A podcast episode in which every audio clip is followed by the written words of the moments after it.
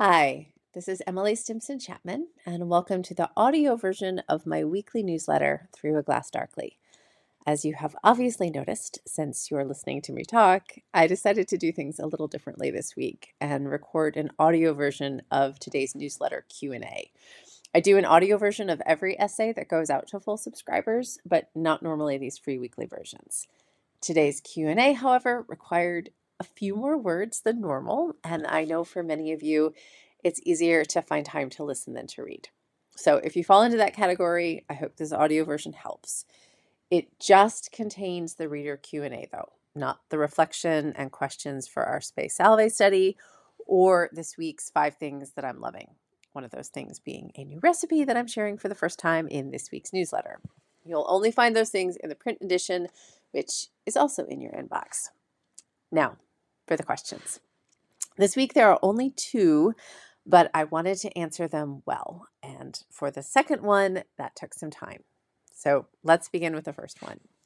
Uh, a reader wrote in a few weeks back asking, As a Catholic, are there certain TV shows that I just shouldn't watch? Okay.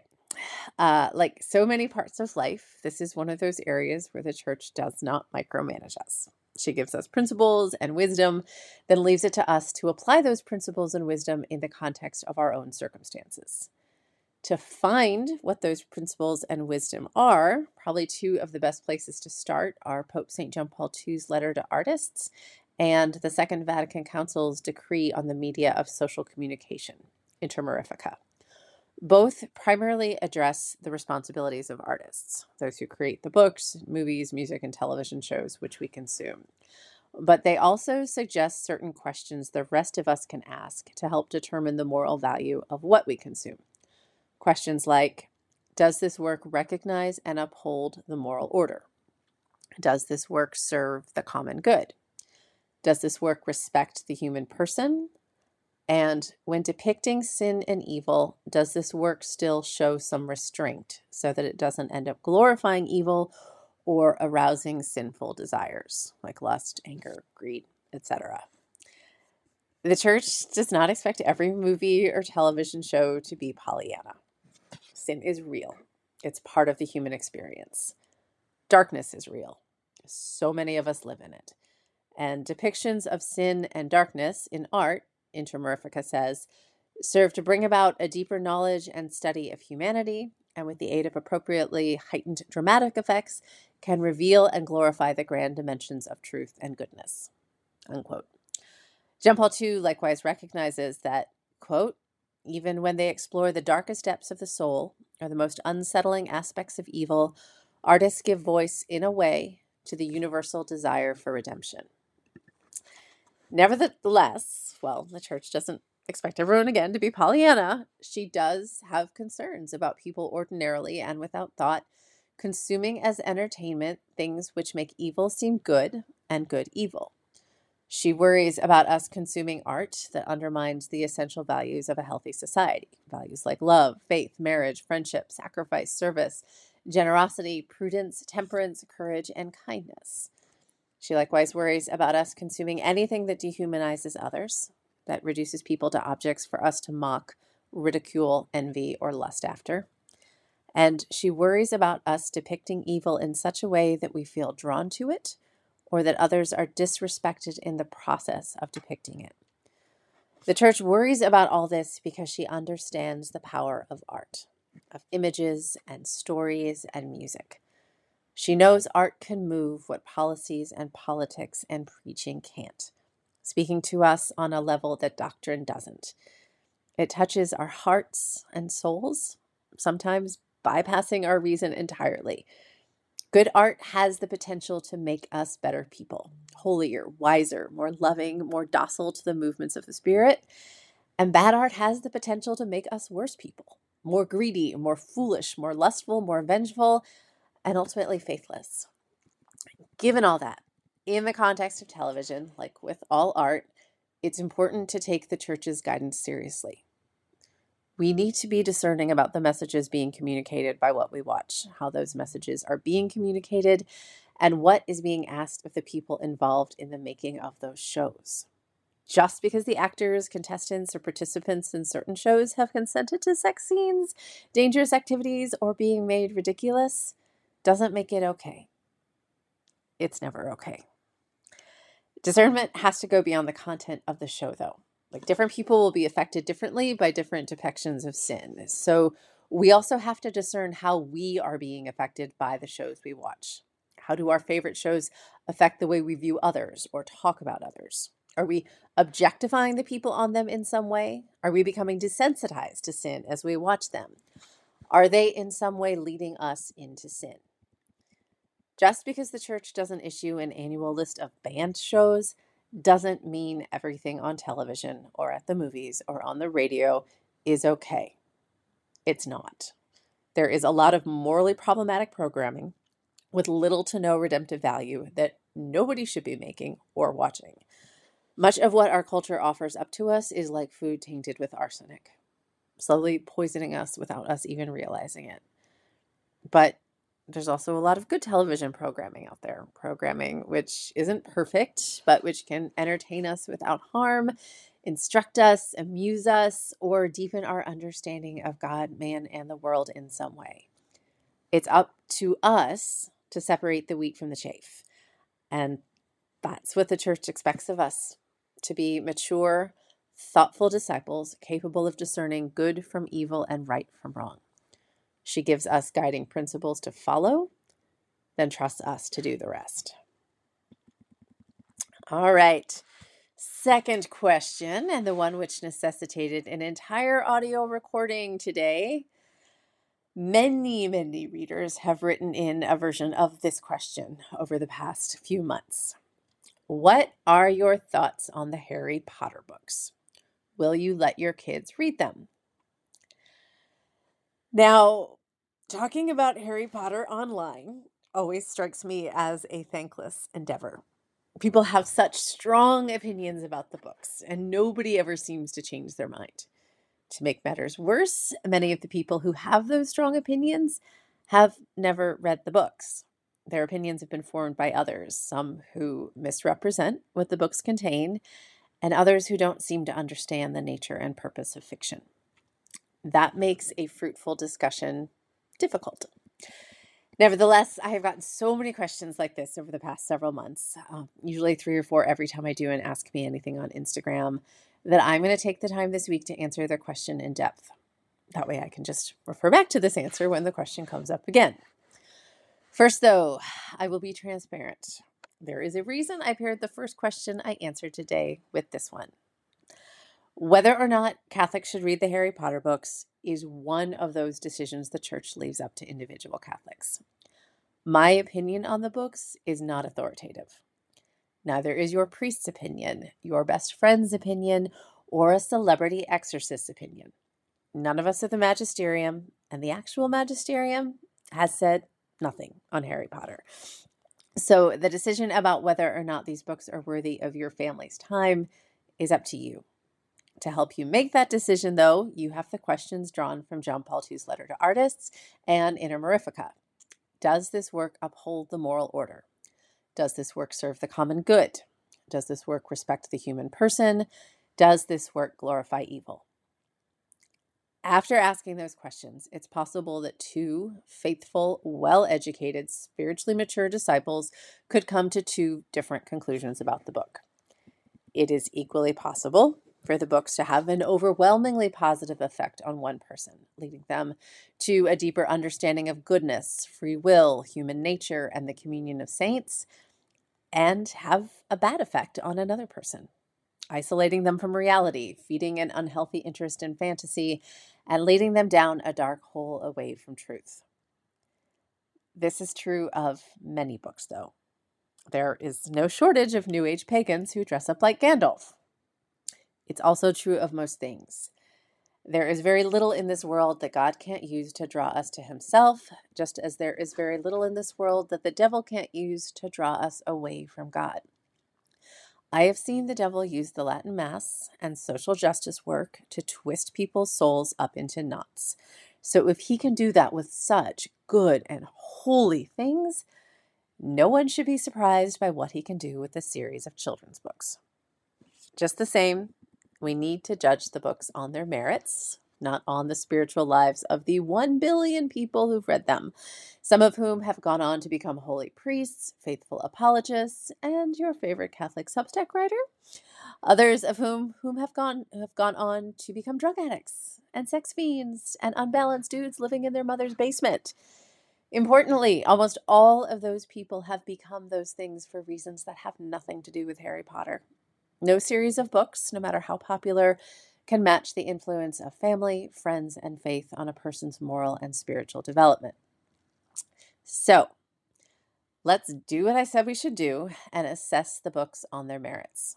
Or at least let me share with you how I have assessed the books on their merits. Now, I was a latish reader of Harry Potter. Um, I was in college when the first book was published and much more interested in finding a job than reading a children's book. Those were also the years in which I traveled in evangelical circles, and evangelicals were not what you would call fans of Harry Potter back in the late 90s, early 2000s. For years, based on the opinion of other women who had never read the books, I assumed the series was dark and evil and yet another sign that the world was going to hell in a handbasket. Then I started meeting people who thought otherwise faithful people, intelligent people, literary people. They raved about the books and convinced me I should not have such a strong opinion against them without doing my own research. I decided they were right and picked up the first book with deep skepticism and concern.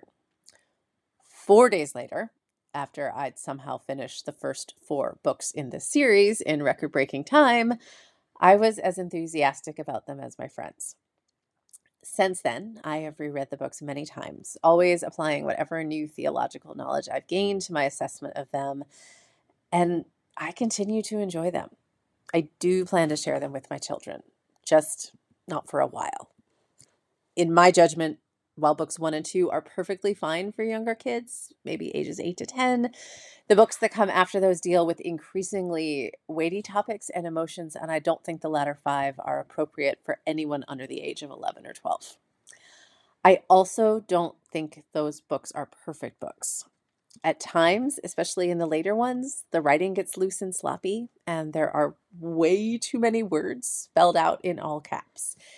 It seems like the more successful the books became, the less free Rowling's editors felt to edit. I also wish she had left out religious holidays from our world, like Christmas and Easter. It seemed odd to have magical people celebrating Christmas and Easter, but never referencing Christ or God or any higher power at all as they combat evil.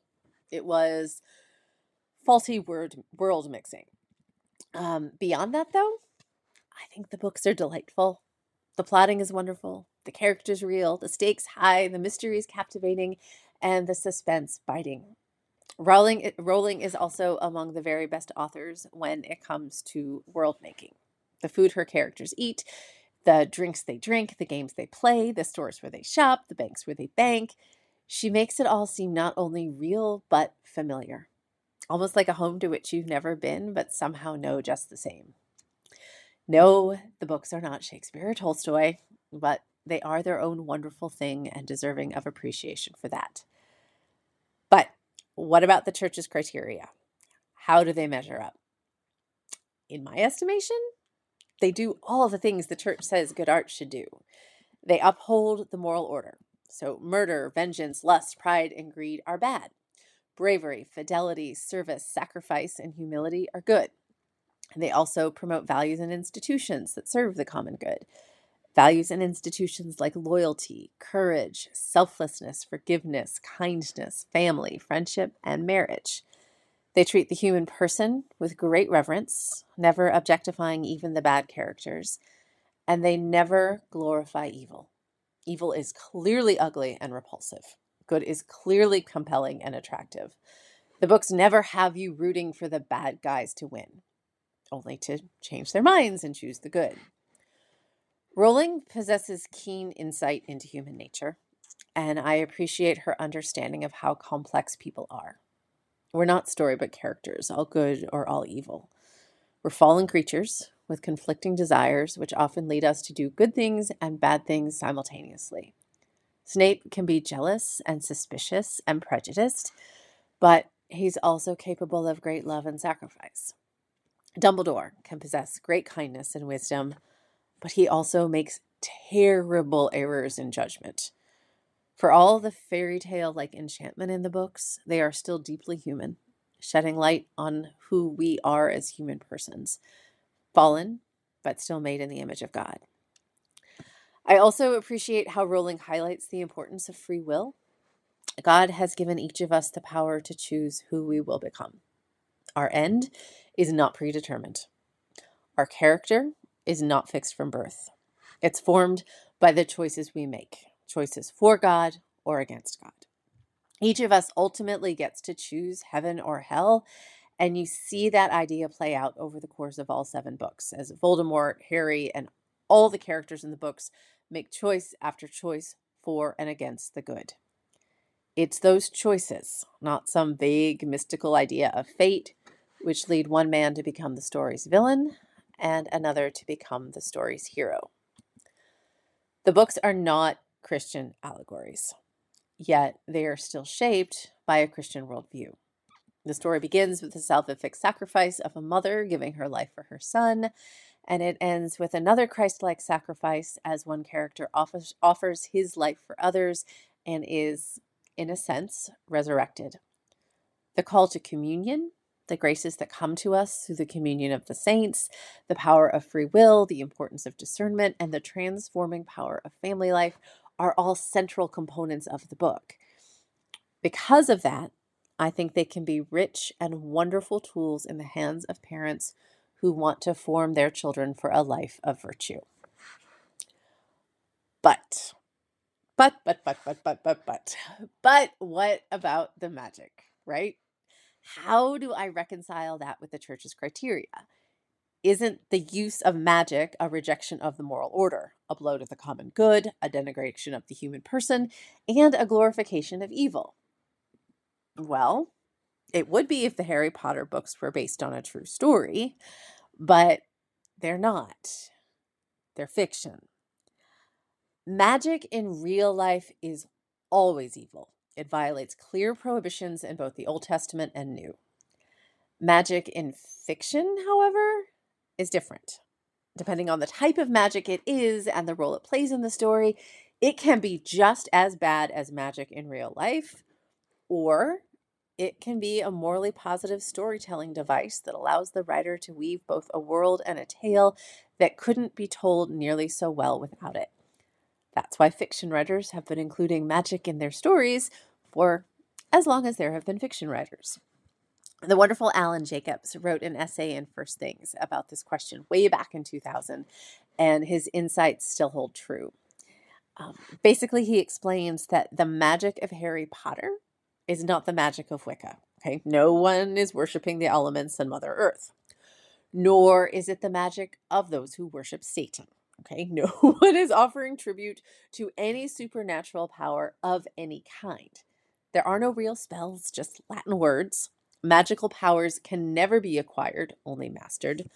The dragons are not friendly, and there is not a de- demonic power to be found on any of the thousands of pages Rowling wrote. Instead, Harry Potter is a series of fantasy books, and the magic in the story is fantasy magic. Fantasy magic serves as a storytelling device. It's often used as a metaphor for growth, virtue, maturity, or control. In Harry Potter specifically, it's connected to the importance of free will I wrote about earlier. Jacobs explains, quote, in this sense, the strong tendency of magic to become a dream of power. On the importance of this point, Lynn Thorndike, Keith Thomas, and C.S. Lewis all agree, makes it a wonderful means by which to focus the theme of the choices that gradually but inexorably shape us into certain distinct kinds of persons.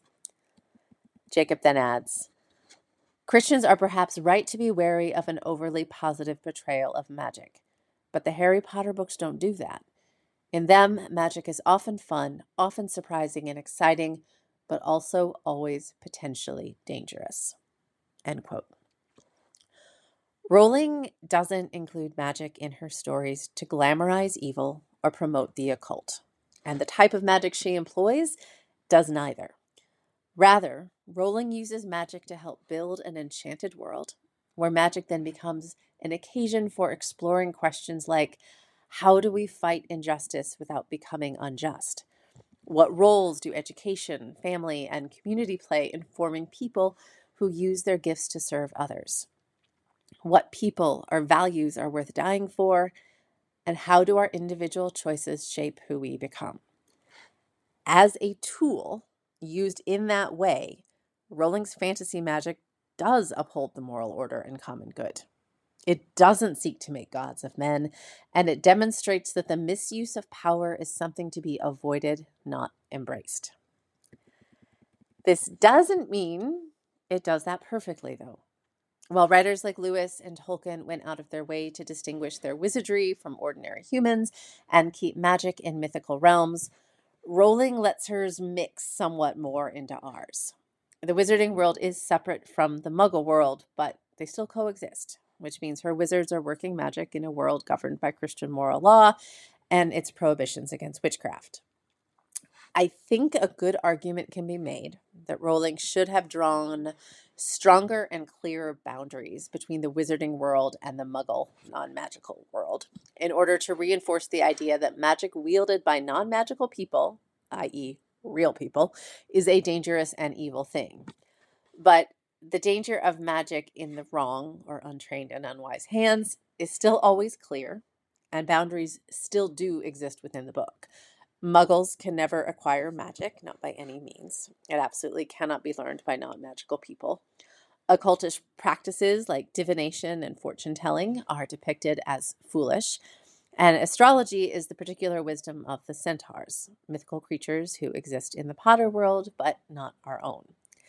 Beyond that, the magic in the book is so clearly fantasy magic, with broomsticks and wands and one word Latin spells, not occult magic, that for most readers, that boundary is clear enough. But perhaps your child is not most readers. Perhaps your child is lonely and struggling and already has an unhealthy interest in the occult. Perhaps reading Harry Potter will draw them deeper into that world. That again is why the church leaves it to you to make the call. Not every book is for every person, and Harry Potter might not be the best book for your child to read, at least not right now. Ultimately, if you haven't read the books and are trying to decide if they're a good fit for your children, I would just urge you to read them for yourself. Make up your own mind about them using the guidelines mentioned above. If you decide they're not right for your family, you'll be able to explain your decision to your children with reasons that are grounded in fact, not in all the ridiculous rumors and untruths so often repeated about the books. And if you decide they are fine for your kids, it's all the better that you've read them because then you can discuss the books with your children and draw out many of the wonderful lessons they contain. Demons are real. Spiritual warfare is real. There are real attacks being made on us and our families every day. Occult books and toys, along with all New Age practices and crystals, should never be welcomed in our homes. If we've dabbled with those things in the past, we need to confess that as a sin and talk with a trusted priest about how those things might still have some hold on us now. But we also need to use the brains God gave us and make distinctions between the magic in the craft and the magic in Narnia, the magic in Buffy the Vampire Slayer, and the magic in Harry Potter. We also need to stop spreading unfounded rumors and blatant lies about J.K. Rowling, who did not go to witchcraft school or serve as the devil's handmaiden in writing the books, and stop spreading lies about her books, which do not contain real spells or glorify the occult. If we have criticisms of the book, those will be best heard if we make them intelligently and reasonably and avoid sounding like we're guests on the 700 Club. Most of all, we need to not invest so much energy in fighting about a series of books that is over 20 years old that we end up missing the much more real and direct attacks coming at us every day. To paraphrase my friend Dave Van Vickle, who is one of the greatest experts on spiritual warfare I know, if you are worried about the devil coming after your child, worry more about their cell phone than Harry Potter. Thank you for listening to the question box portion of my weekly newsletter, Through a Glass Darkly. For more content, including our ongoing study of Pope Benedict XVI's encyclical Spe Salvi, links to what I'm reading and listening to, plus an all new recipe just for subscribers to this newsletter, please check out the print version. And if you're enjoying these weekly newsletters and not yet a full subscriber, I would love it if you upgraded your subscription. I'd also love it if you shared this recording or the newsletter with anyone who you think could benefit benefit from it. Just click the share button in today's email. And P.S. If you haven't yet, do listen to the Witch Trials of J.K. Rowling, linked in today's print edition. It's mostly about the intense opposition Rowling has encountered from transgender activists, but Megan Phelps Roper's interview with Rowling are interviews with Rowling are so illuminative about the character of Rowling herself, and I think it will be quite helpful for you when it comes to dispelling some of the unfounded rumors about her and her books. Thank you again for listening.